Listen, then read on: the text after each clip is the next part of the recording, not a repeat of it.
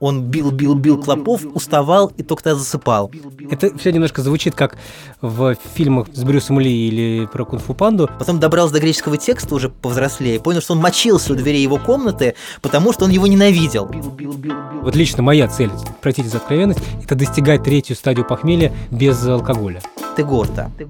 Рискованный эксперимент. Это то, что говорят сирийские мистики.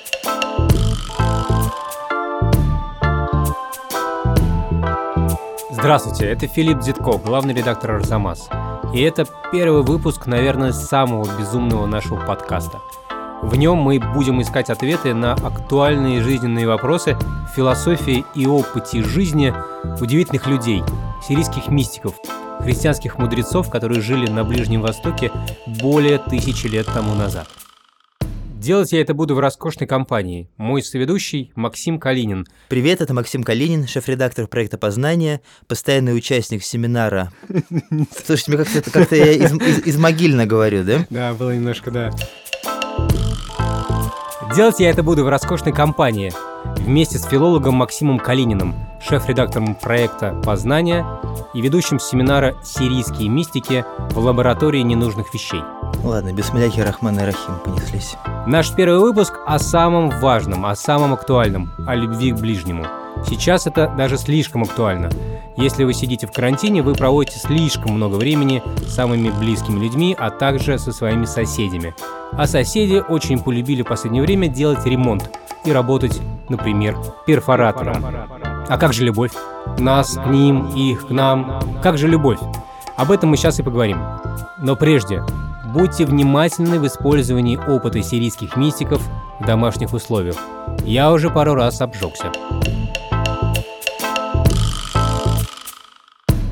Первый вопрос э, такой, а кто это вообще такие? Что такое сирийская мистика и когда жили эти ребята? Да, начнем с того, что это христианская движение.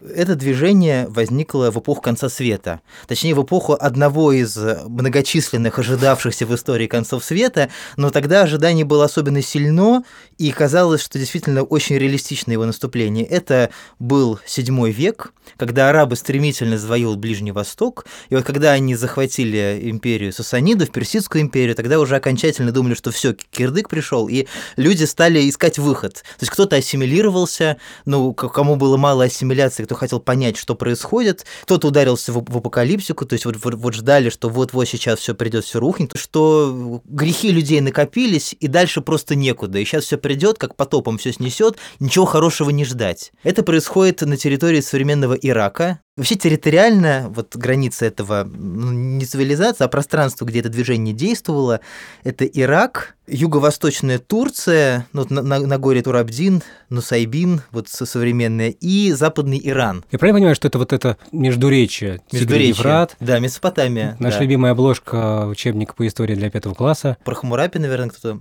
слышал. К нынешним сирийцам э, те люди, о которых мы будем говорить, имеют отношение? Прямого отношения не имеют. Нынешние сирийцы, в большинстве своем арабы. Эти люди говорили по-арамейски. Насчет их национальной идентичности тоже отдельный спорный вопрос. То есть кто-то их называет арамеями, их потомки называют самих себя ассирийцами, считая себя потомками восточных семитов, которые создали Сирийскую империю. Но, в общем-то, этот вопрос сейчас не так важен, потому что и в Ассирийской империи тоже говорили по-арамейски, как бы на нескольких арамейских диалектах. То есть это не нынешние арабы, населяющие охватывающие Сирию. И территориально это получается восточнее. Понятно. С первым словом в словосочетании сирийские мистики мы более-менее определились. А почему они мистики? Ну, у мистики много значений. Если в контакт забить мистика, там будут всякие группы про всякую, не знаю, бесовщинную чернуху, фильм ужасов в основном. Для современного русского человека мистика да. – это скорее эзотерика. Но эзотерика – это тоже вводящее в заблуждение понятие. Ну, в общем, я скажу, как я понимаю это выражение, точнее, это слово. Да, мистик – это тот, кто описывает свой опыт взаимодействия с божественным. То есть он имеет этот опыт или претендует на то, что этим опытом он обладает, и он об этом пишет. Те же вот мистики сирийские, да, они жили в традиционной культуре. На стыке нескольких традиционных культур. Они относились к церкви Востока, вокруг них э, там, до пришествия арабов была Зарастрийская империя, ну, империя, для которой зарастризм был главной религией, потом пришли мусульмане. Каждая религия претендовала на то, что у нее некая традиция значимая, имеющая древние корни. Сейчас, подождите, то есть они христиане? Они христиане, всего. да. Кстати говоря, сколько их было? Вот ярких авторов, наверное, человек 10 можно назвать. На самом деле движение это охватывало сотни людей, то есть не от всех до нас дошли сочинения. Ну, я назову имена наиболее ярких. Афнимаран, Дадиша Катарский, Шимон Тайбута, или Семен Благодатный часто его называют, Исхак Днинве, да, Исаак Ниневийский, или как Исаак Сирин, наверное, кто, кто ну, вот, слышал да, это из, имя. Из, да. из названных вами имен пока именно... Да, вот Исаак Сирин, он... Но они все так или иначе перешагнули границы э, культуры, о чем мы тоже скажем. Их переписывать очень любили. То есть вот на, на Ближнем Востоке они... Вот от Северного Ирака до Египта они только так распространялись. Но вот до, до России дошел Исаак Сирин, да и до Европы он дошел. Иоанн Дальяцкий, Иосиф Хазая, Маршамли, Бехишо Камульский, да, вот уже получается 8. Звучат как, э, как персонажи какого-то потрясающего одесского сериала. Прошу прощения, но очень красиво. Люди, живущие в пустыне, живущие в ожидании конца света, живущие в довольно сложных обстоятельствах и живущие очень богатой внутренней духовной жизнью, как эти люди могут помочь мне, живущему совсем в других обстоятельствах, впрочем, тоже, может быть, в постоянном ожидании конца света, но уж точно не, не обладающего такой богатой интеллектуальной, религиозной, духовной жизнью. Ну, то, что они жили в тяжелых условиях, этот опыт как раз, может быть, позволяет к ним прислушаться, потому что они жили в нестабильную эпоху, и мы живем в не вполне стабильную эпоху. Они жили много лет в полном уединении. И казалось бы, ну, конечно, легко полюбить ближнего, вот вы там говорите о любви, вы живете далеко. И Саксирин даже говорит, хочешь полюбить ближнего, убеги от него, и в тебе возгорится любовь к нему. Это то, за что Исаака Сирина гнобили часто и говорили, ну и, конечно, легко полюбить ближнего на Луне. Но что, зачем они это делали? Зачем они уходили в полную изоляцию? Они фактически жили в полном разрыве с цивилизацией, можно так сказать. Ну или почти полном, потому что они все-таки писали довольно много. То есть они не могли не писать, у них вот их то, что они переживали, требовало выражения в поэтических текстах, текстах, которые очень красивые, и писали на чем придется, там, на деревяшках, там, как Эндальяцкий, на, на обрывках ткани какой-то. Ну так вот, они хотели поставить эксперимент. Их интересовало, как устроено человеческое сознание, как оно работает. И они ставили себя в такие условия, когда можно достичь наибольшей частоты эксперимента. То есть они полностью рвали связь со всем, и оставались только наедине со своим сознанием, там, ну, наедине с Богом, как вот из, из чего они исходили. В этом плане мне очень нравится одно суфийское стихотворение. По преданию Аль-Ираки стал суфием, то есть исламским мистиком, после того, как он видел нищего, который пел песню «Э, «Бежим от мечети к питейному дому, слова чудотворства мы пишем на карте игральной». Но питейный дом – это символ, значит, духовного экстаза для них, у них тоже был там свой э, такой язык тайный. Причем есть карта игральная. Вот мечеть, ну, то есть любой храм религиозный, традиционный, это место, где все стабильно. Игральные карты – это риск. Может сработать, может не сработать. Вот ты ушел в пустыню, разорвал связь со. Ты рискуешь. Ты можешь получить, достичь чего-то, чего бы ты никогда не достиг иначе, а можешь не получить. И тогда кажется, твоя жизнь потрачена напрасно. И они понимали этот риск, но им хотелось рискнуть. То есть они ставили рискованный эксперимент. И, кстати, свою практику они называли тегорта. Это слово очень похоже на слово кабала. Кабала означает приобретение, а тегорта означает торговля. И оно подчеркивает, что это риск ты можешь оказаться в прибыли, можешь оказаться в убытке. То есть это история про неучастие. С их стороны это было не участие в жизни общества и активное участие в жизни собственного сознания. Но их выводы, они про человеческую природу как таковую. Максим, ну пока то, что я слышу практического, я понимаю, что я не должен, что сирийские мистики мне ничего не должны, но все таки вы как медиум, в некотором смысле, сирийских мистиков, говорите мне следующее. Если тебя интересует какой-то практический совет, то я могу тебе дать только один – это не участие. Да, это я... такой подвиг, как вы сами понимаете, не каждый способен. Нет, я как раз хотел сказать ровно противоположное. Так. Что они совершили этот подвиг, и они достигли неких результатов. Что это такое для меня? Вот я перевожу, допустим, сирийские тексты. Есть такой базовый словарь классического сирийского языка. Тезаурус Пейнсмита, он значительную часть своей жизни, этот Пейнсмит, убил на составлении этого словаря. И еще дочь его потом дорабатывала этот словарь. Ну или другие есть какие-то научные справочники, на которые много лет ушло жизни чьей-то. И я с ужасом думаю, а вот я не знаю, готов ли я был бы на такой же подвиг, потратить 15 лет своей жизни на невыразительный научный справочник, но который теперь мне дико полезен. Вот для меня сирийские мистики – это люди, которые рискнули. Они поставили такой эксперимент, и они создали некое философское красивое нечто, чем я могу пользоваться. То есть смысл жизни в пустыне не в том, что вот вы все бегите, как мы в пустыню, и с людьми не общаетесь, а они, рискнув, поставили такой эксперимент с самим собой. И мы, как справочником при, не знаю, при переводе, при математической работе можем пользоваться ну, например? этим. Ну вот вы говорите про отношение к ближнему. Да. Я могу сказать про то, как мне работа с текстами великих мистиков помогает в тех или иных отношениях выстраивать отношения с ближними. Вот как, например, опыт сирийской мистики может помочь мне в моих отношениях соседями. Прямо сейчас я внутри конфликта, они живут э, со мной в одном доме, соседи на первом этаже, жуткий ремонт, постоянный шум, и ужасно, они какие-то хамы. Ну, если бы они мне что-нибудь объясняли, я, я бы, может быть, как-то смирился с обстоятельствами. Я не могу сказать, что их ненавижу, но это люди, которые я испытываю сильные негативные, негативные ощущения, а вообще-то хотел бы не испытывать никаких ощущений. В конечном итоге это не мои отношения с соседями, а мои отношения с самим собой, с моей башкой как мне полюбить своего ближнего, как мне полюбить своего соседа? Вот здесь как раз, что меня поразило в сельских мистиках, они дают парадоксальный ответ. Вы можете не любить своего ближнего. И как бы почему? Они же, я еще не упомянул про то, что одна из главных их тем была божественная любовь ко всем, и любовь человека к ближнему, к демонам, к животным, ну, если к демонам, то тем более к врагам. Но при этом ответ парадоксальный в том, что ближнего можно не любить. Почему это так, и как это внутри христианства возможно? Да уж. Потому что они, вот описывая свой опыт, говорили, что настоящая любовь ближнего к ближнему достигается только тогда, когда ты можешь посмотреть на него глазами Бога. А для этого тебе нужно сначала подняться на эту ступень. Вот когда достигаешь просветления, ты видишь в себе божественный свет, и, по их мнению, он на самой-самой глубине каждого человека, вот он, это, э, этот свет зашит, когда ты его увидишь, ты ближнего можешь полюбить. Но пока ты этого не достиг, пока ты вот находишь бытовые данности, ты, в принципе, не в состоянии это сделать. Не, не натягивай ничего на себя.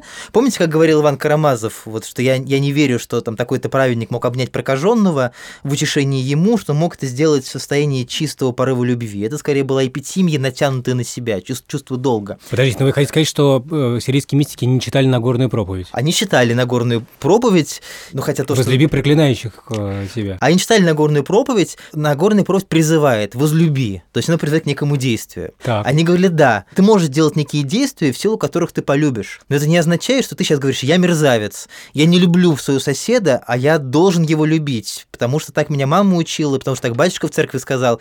Они говорят, нет, это не получится. Ты – это как комната с грязными стеклами. Пока ты окно не помоешь, свет не проникнет в твою комнату.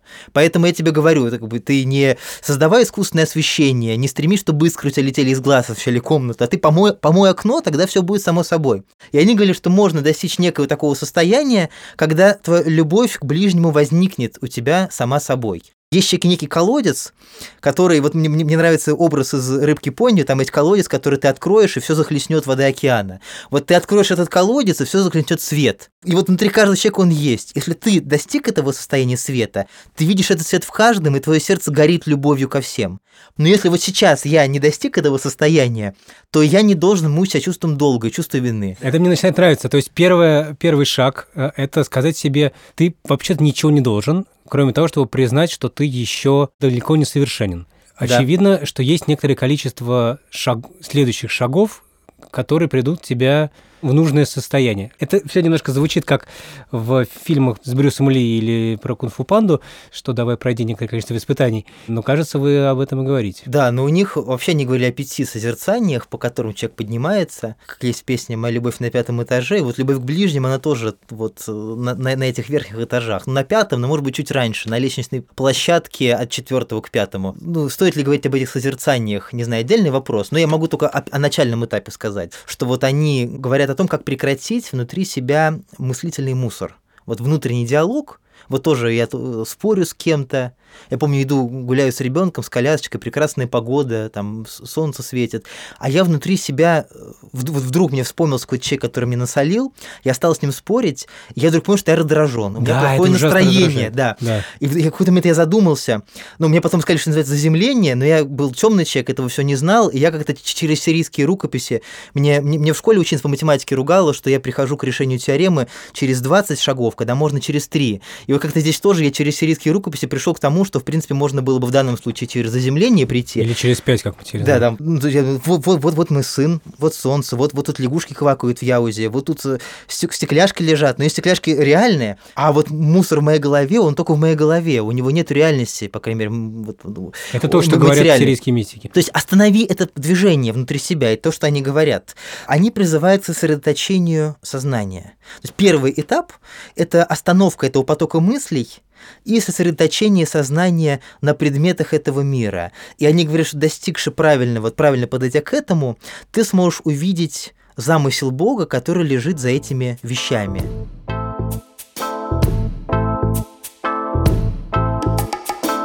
В таком виде точно абстрактно звучит – но вот однажды, когда я читал книгу вопросов и ответов Иосифа Хазая, она еще не переведена и не изданная, вот, к сожалению. Там можете, один... мы, можете заняться этим, пожалуйста, надо очень. Да, вот я, как раз, я надеюсь, ее, пере, надеюсь ее перевести. Ну так вот, там он вдруг говорит, что вот этот этап созерцания, он достигается через либидо. Простите за слово либидо, Неожиданно. психоаналитическое, но они использовали слово Регса, арамейская, которая означает похоть вожделения, они следовали античной, античному делению на три части души, вожделевательная, яростная и интеллектуальная, то есть, в общем-то, либидо и мартида, вот так или иначе можно соотнести эти вещи, но я беседовал с психотерапевтом, они говорят, что, в принципе, описание эти соотносимы. Подождите, очень так быстро вот, и очень много всего, я, я теряю нить. Так вот, да, вот значит, первый этап созерцания. Он говорит, что первый этап созерцания – это действие либидо. Каким образом?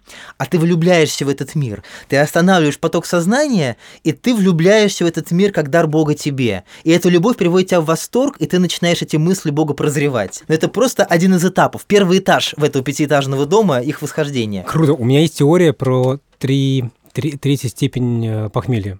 Знаете такую ситуацию? Нет. Это очень похоже то, что, на то, о чем вы говорите. Есть три типа похмелья, три степени, три ступени. Первая ступень – это когда вы испытываете физические, физическую боль, вам неприятно, у вас болит голова, вас подташнивает и так далее. Это не страшная ситуация, мы знаем, как с этим сражаться, есть разные способы, борщ, у кого-то Макдональдс, э, свежевыжатый сок, неважно. Антипохмельные вечеринки. Ну, это, это, это все от лукавого. Второе, это самая тяжелая э, стадия похмелья, это моральное похмелье. Когда ты вспоминаешь все, что происходило накануне, слова, которые ты сказал, действия, которые ты совершал, или что ты не сделал, ты начинаешь прокручивать это, это, это, это тяжело. И третья степень, третья стадия похмелья, ради нее некоторые выпивают, это как раз стадия, когда я бы не сказал слово просветление, вряд ли это можно использовать в этом контексте, но ты абсолютно спокоен, ты живешь в моменте, ты не думаешь о том, что было вчера, не думаешь о том, что будет завтра, ты смотришь на все вокруг, и тебя это веселит, тебе это нравится, ты это начинаешь любить. Это третья стадия похмелья. Правильно ли я понимаю, что это и есть первая ступень, о которой вы говорите, первое созерцание? А, я, дум, я думаю, надеюсь, что меня никто не побьет камнями, что это, это соотносимое состояние. Вопрос в том, как... Я, хочу заметить здесь, что мы вовсе сейчас не занимаемся пропагандой алкоголических э, да, состояний. Вот, и, я... и, и цель вообще, вот лично моя цель, простите за откровенность, это достигать третью стадию похмелья без алкоголя. Да, вот я хотел к этому, об этом тоже сказать. То есть вообще сирийские мистики свое, свое состояние часто обозначали словом рауаюса, который значит опьянение. Вот, вот, То есть вот. у них мотив опьянения и мотив э, вот похмелья, но не после буквального опьянения, а после духовного, то есть когда депрессивное состояние состояние. Опять прошу прощения за э, термин, не относящийся к моей сфере прямой. Да. да. И, кстати, говорят, что там Рахаям, когда он говорит про, там, про вино, он тоже имеет в виду духовный экстаз. Да, они говорят о том, как достичь этого состояния без помощи алкоголя. Так, так да. оно и есть. То есть часто задают вопросы, а что они ели, а как, что они пили или курили, как они себя вгоняли в эти состояния. Так вот, у них э, совершенно никакого упоминания веществ, о веществах нет, и очень сдержанные упоминания о телесных практиках, то есть там какое-то регулярное дыхание. Ну, тело у мистиков это отдельный предмет разговора, телесная дисциплина как раз там у них э, присутствует, но вот без алкоголя это да, достичь этого же состояния без помощи алкоголя. Поэтому то, тот опыт, о котором вы описали, он со соотносим. Он есть у каждого? Э, я, наверное, не сподобился пойти дальше второй степени или первой, не знаю, за, за грехи свои. Когда мы запишем подкаст, как-нибудь попробуем провести пару экспериментов. В реальном времени. Ну, ну, то есть они говорят об этом состоянии, но ведь важно не только то, как ты вошел в это состояние, важно, как ты из него выйдешь. О, да. И, кстати, в традициях разных религий есть описание того, как человек достигает этого состояния через черный вход и как потом выйти. Есть предание о четырех мудрецах, которые, еврейское предание, о четырех мудрецах, которые вошли в Пардес, то есть в рай, персидское слово. Paradise, да. И вернулся из него только один, Раби Акиба. То, что остальные не вернулись, это катастрофа, потому что, в, общем в земной жизни ты должен вернуться, не сойти с ума, не остаться в коме, условно говоря, да, не остаться в, в этом сне. И Исаак Сирин, кстати, описывает опыты тоже незаконного вторжения на эту территорию. Вот. Это если ты осуществил неправильные действия, да? Если ты попал туда неправильно. Да, если неправильные действия, или если ты оказался не готов удержаться в этом состоянии. Так как раз если я пришел к этому в результате похмелья, я не сумею, я не понимаю, не понимаю правильно, как, как удержаться в этом, но разве что только снова проходить этот круг. Да. А отдельное для них у них было понятие аминоса, родственное слово аминь, постоянство. Как удержаться в этом? И вот они отдельно говорили про тех, кто через черный вход туда, туда приходит. И вот у Исаака Сирина есть сравнение, когда ты посмотришь на солнце, у тебя потом будут пятна в глазах, ты ничего не увидишь. И вот после такого вторжения через черный вход тебе потом будет трудно пережить это состояние еще раз тебе будет трудно к нему вернуться. Это вот один момент. А еще другой у Иосифа Хазаи, ну, он, вообще любил образ звезд. Там у него есть, э, к нему письмо пишет один человек, говорит, я выхожу в полдень, и все небо полно звезд. А он говорит, не бойся, это видение, это на самом деле, это состояние твоего сознания. Это не какой-то морок, не какой-то мираж. Эти звезды это как раз божественные замыслы о мире вещей. Так вот, он говорит, что бывает такое состояние, что ты вроде сосредоточился, остановил движение внутреннего диалога, но перед тобой чернота, ты в глубине своего сердца этих звезд не увидел. Потому что, например, ты не избавился от обид. Ты вроде бы только остановил, но в чем-то другом ошибся. Резюмируя, то есть то, о чем вы сказали насчет похмелья, очень похожее состояние, но сирийский мистики призывает идти не через черный вход и без помощи алкоголя, и призывает научиться себя в этом состоянии удерживать. Хорошо, и все это мы говорили только про первую ступень. Да, это, это только первая ступень, они назвали ее созерцание телесных. Теория, ну не было греческое слово, даршом, то есть созерцание тела. Ну, в смысле, имеется в виду мира объектов. А про, а вторую, дальше... про вторую вы расскажете в следующем э, выпуске нашего подкаста, я так понимаю. Я думаю, да, можно по этим пяти ступеням дальше проходиться в других выпусках.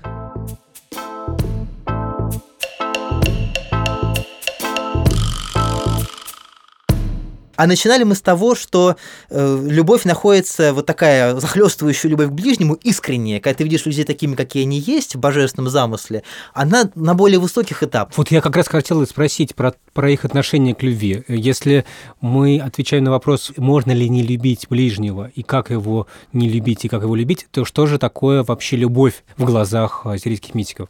Любовь – это взгляд на мир глазами Бога. Не в смысле, что я мысленно думаю, а что бы на месте Бога сделал, а в смысле, что они говорили, что можно достичь такого состояния, когда ты посмотришь на, на, на мир глазами Бога. Вообще, можно сказать, что цель сирийских мистиков – стать богочеловеками. Но не в таком, не в демоническом, не шанском смысле, а в смысле, оставаясь человеком, достичь такой степени соединения с Богом, что ты чувствуешь себя Богом сам. Вот они не боялись этого термина, стать богами. Даже, ну, даже в Евангелии, на самом деле, Иисус цитирует Псалом и говорит, я сказал, вы боги. И вот христианские мистики э, любили очень эту тему того, что человек соединяется с Богом и сам становится Богом. И когда ты стал Богом, ты глазами Бога все видишь, а ну, человек, он всегда же любит свое произведение, вот один писатель сказал, когда я стал писать, я понял, что никакого вечного ада нет, потому что я бы ни одного своего персонажа на вечной муке не обрек. Вот этот писатель смог посмотреть в какой-то степени глазами Бога на свои произведения. Вот Бог, он создатель мира, он любое свое творение, удачно, неудачно, он его любит. И когда вы достигли этого состояния, вы его полюбите. То есть вкратце я бы так их подход резюмировал. Но мы сейчас говорим о том состоянии, когда мы еще не достигли, когда мы еще не стали Бога человеками, Да, ни в нишанском смысле, ни, ни, ни в сирийском мистическом. И вот сейчас, вот мой ближний. Я имею право не любить ближнего и не чувствовать себя виноватым, потому что иначе невозможно, иначе это будет лицемерие. Хорошо, если я могу их не любить, то что мне с ними делать? Опять же, надо, надо сказать, что для мистиков это был исторически актуальный зада- вопрос, потому что когда вместе собираются группа людей, которые еще не научились смотреть на мир глазами Бога, и которые, в общем-то, живут вместе в одном, пока они еще в пустыню не ушли, да, живут вместе в одном монастыре годами, там возникали, знаете, самые очень тяжелые ситуации. Один монах, правда, не сирийский, а палестинский, писал, как другой монах лил воду перед его дверью. Я помню, в детстве это читал. Думал, ну что он лил воду, что он грязно, что ли, сделал? Потом добрался до греческого текста уже повзрослее и понял, что он мочился у двери его комнаты, потому что он его ненавидел. О боже. А другой монах вытряхивал клопов перед его дверью, клопы эти к нему собирались, и ночью он мог заснуть только от сильного утомления. Он бил, бил, бил клопов, уставал и только тогда засыпал, а просыпался страшно сказать в каком состоянии. Опять же, я ни в коем случае не призываю никаким антиклерикальным вещам, но это было. Ну, представьте, группа людей живет вместе. Так вот, возвращаемся к нашей реалии, но, впрочем, это реально нам как раз понятно. Более чем. Как же мне не любить ближнего? Мочиться под его дверью, там, кидаться в него яйцами, да, может быть, камнями кидаться в него, бросать мусор. А сирийские мистики дают э, в данном случае я вот упомянул, что они изучали свойства человеческого сознания. То есть они изучают то, каким образом я думаю. Не Мор- думаю, Да, а можно сказать, можно, да, ну и каким образом, я думаю, тоже. С одной стороны, они признавали безграничную свободу воли, с другой стороны, подчеркивали, что даже там еда, которую я съел, и сколько я ее съел, она радикально влияет на то, как работает мое сознание. Но при этом они говорили, что сознание – это единственная непредсказуемая реальность в этом мире, и ты предсказать ее действия не можешь. Как это пригождается в нашей повседневной жизни? Мы часто совершаем одну и ту же познавательную ошибку. Мы воспринимаем людей, других, так, как будто это предсказуемые физические объекты. Будто это уравнение, которое можно решить. Вот юноша встречается с девушкой, у них у обоих возникает некий образ друг друга. Мне кажется, все сталкивались с такой ситуацией, что думаешь о человеке одним образом, ты домысливаешь, как он думает, что он чувствует. А потом выясняется, что на самом деле он думает, чувствует другое. Это вот первый момент. Постоянно происходит. Да. Или переговоры тоже люди ведут. Первый раз встретились, обговорили, все отлично, решили. Во второй раз встречаются. Одна сторона смотрит оптимистично на процесс, другая сторона уже за это время кое-что переду, там, обдумала, и у них уже другой взгляд. И возникает досадное разочарование. Вот несколько таких примеров. Когда я для себя понял, что я не могу это неизвестное уравнение решать, что я не, не решу это уравнение, пока это неизвестное само не откроет себя мне, мне стало реально легче. Хорошо, в таком случае просто надо лечь э, и смотреть э, на звездное небо. Нет, нет, ни, ни, ни, ни в коем случае. Просто полюбить красоту пустоты пустоты, которая вырисовывается, вот ты смотришь, я узнал то-то, то-то и то-то, а эти вещи для меня еще остаются неизвестными. Сирийские мистики говорили о некой дисциплине ума, когда ты ограничиваешь свои мнения. Вот я общаюсь с человеком, я знаю о нем то-то и то-то, а вот это я еще не, не знаю. И я могу усилием воли не достраивать, а думать, а надо же, мне еще предстоит это узнать. То есть это то же самое, ты не должен э, фрустрироваться, не должен переживать, не должен кручиниться по поводу того, Ни в коем случае, что... насчет того, что он подумает, ни в коем случае, не насчет того, что он тебе сказал. Ну, это просто невозможно, невозможно все эти связи учесть. Но возможно, а возможно, возможно быть открытым. У Исаака Сирина есть метафора засыпанного источника. Вот ты источник засыпал чем-то, он не пробьется. Ты его разгреб, он забил сам. Вот я засыпал своего друга или коллегу или соседа неприятного своими мнениями о том, что он подумал, что он сделает. Да. И я уже вот этому источнику пробиться возможность не даю. А если я эти мнения, вот я проявляю, проявляю внутренние усилия, дисциплину и не достраиваю эти мнения, я даю возможность этому источнику пробиться. То есть ему самому в конце концов показать свои мысли и дать достроить его образ. Я благодаря сирийским мистикам научился любить красоту вот этой, этой пустоты в портрете. То есть этот портрет состоит из нескольких деталей, он еще не дорисован. И я удерживаюсь от соблазна его дорисовать, и какой кайф, когда я вижу, когда он дорисовывается. И дорисовывается не так, как я этого ожидал. Я, кажется, начинаю понимать, я только не понимаю, откуда слово «пустота» здесь берется. Ну, в смысле то, что я не, не заполнил в данном а, случае. Да. Пределе получается вот этот наш любимый совет «Живи сегодняшним днем», не думай про вчера, не думай про завтра, здесь и сейчас. Это все изобретения, которые были понятны и сирийским мистикам, нашим новым друзьям. Ну, насчет того, что не, не думай про завтра, это и в Нагорной проповеди есть. Да. Слышали ранее зло, злоба дня? Да, в общем-то, Иисус говорил, достаточно каждому дню его злобы. Но это злоба там как, как забота часто переводят, но, в общем-то, в греческом тексте говорится про злобу. То есть достаточно каждому дню своего собственного напряга, а про завтра не думай. Они исходили из того, что этот мир запрограммирован так, что он не идеален. Вот мы говорим, все не слава богу. Это Бог так придумал, что все было не слава богу. Но чтобы было все, все слава богу, но на 95% как ты не старайся, 5% так или иначе не сложится. Если попробовать спуститься с с этих невероятно красивых высот или наоборот выплыть из этих колодцев, получается, что в следующий раз, когда я встречусь со своим усатым, неприятным, хомящим соседом, я просто должен посмотреть сквозь него, подумать, что я слишком многого не знаю, с одной стороны, про него, с другой стороны, вероятно, вся ситуация изменится уже через пару часов, и я не могу это предусмотреть. И в главных я вовсе не обязан себя мучить за то, что я не испытываю к нему невероятной симпатии, а пойти дальше и... И что? Прежде всего, не испытывать досады от того, что когда-то я что-то ему сказал или что-то ему скажу. Остановить внутренний диалог, потому что он ча- чаще всего вот эти бессмысленные споры с, с тем, кто нас обидел, отнимает больше всего сил. Да. Это однозначно в себе отключить. Не испытывать чувство вины за то, что ты его не любишь, признаться, можно признаться, что я его ненавижу, ну, то есть это будет честно, наоборот, попытка заставить себя его любить будет лицемерием. Да, вот с точки зрения сирийских мистиков надо признать в себе, что эта ненависть во мне живет, посмотреть на нее. А что касается личного общения с соседом, если я не могу предсказать, о чем он думает, то это означает, что я должен выстроить свои границы, потому что могу за них ответить. Границы Простите это- за модный термин границы, но вот здесь я модный психологический термин использую. И это означает, что я должен выстроить отношения с соседом, могу высказать ему то, что я думаю. Опять же, сирийский мистик говорит о том, как сделать, чтобы гнев тебя не захлестывал. Это важный момент, о котором мы поговорим в дальнейшем. Да, какое чувство вины поговорим в одном из наших следующих подкастов. Но вот я не должен дать соседу нарушить мои границы. То есть, если я не могу предсказать, каким он будет, и, может быть, потом он изменится, и наши отношения изменятся, вполне возможно, так и будет. Это не означает, что я должен позволять ему мне хамить. Но я могу ответить ему спокойно и высказать ему то, что я думаю, а не промолчать, чтобы не нарушить благопристойность, а потом мучить себя чувством вины, злостью, внутренним диалогом, и это будет сказываться на окружающих. Хорошо, про чувство вины мы поговорим в самое ближайшее время. Оно у меня уже начинает возникать потихонечку. А я пойду проверю советы сирийских мистиков по отношению к моему соседу. И если что, просто сошлюсь на вас, и он с вами свяжется. Спасибо огромное, Максим. Спасибо, Филипп, спасибо всем. До скорого. До скорого.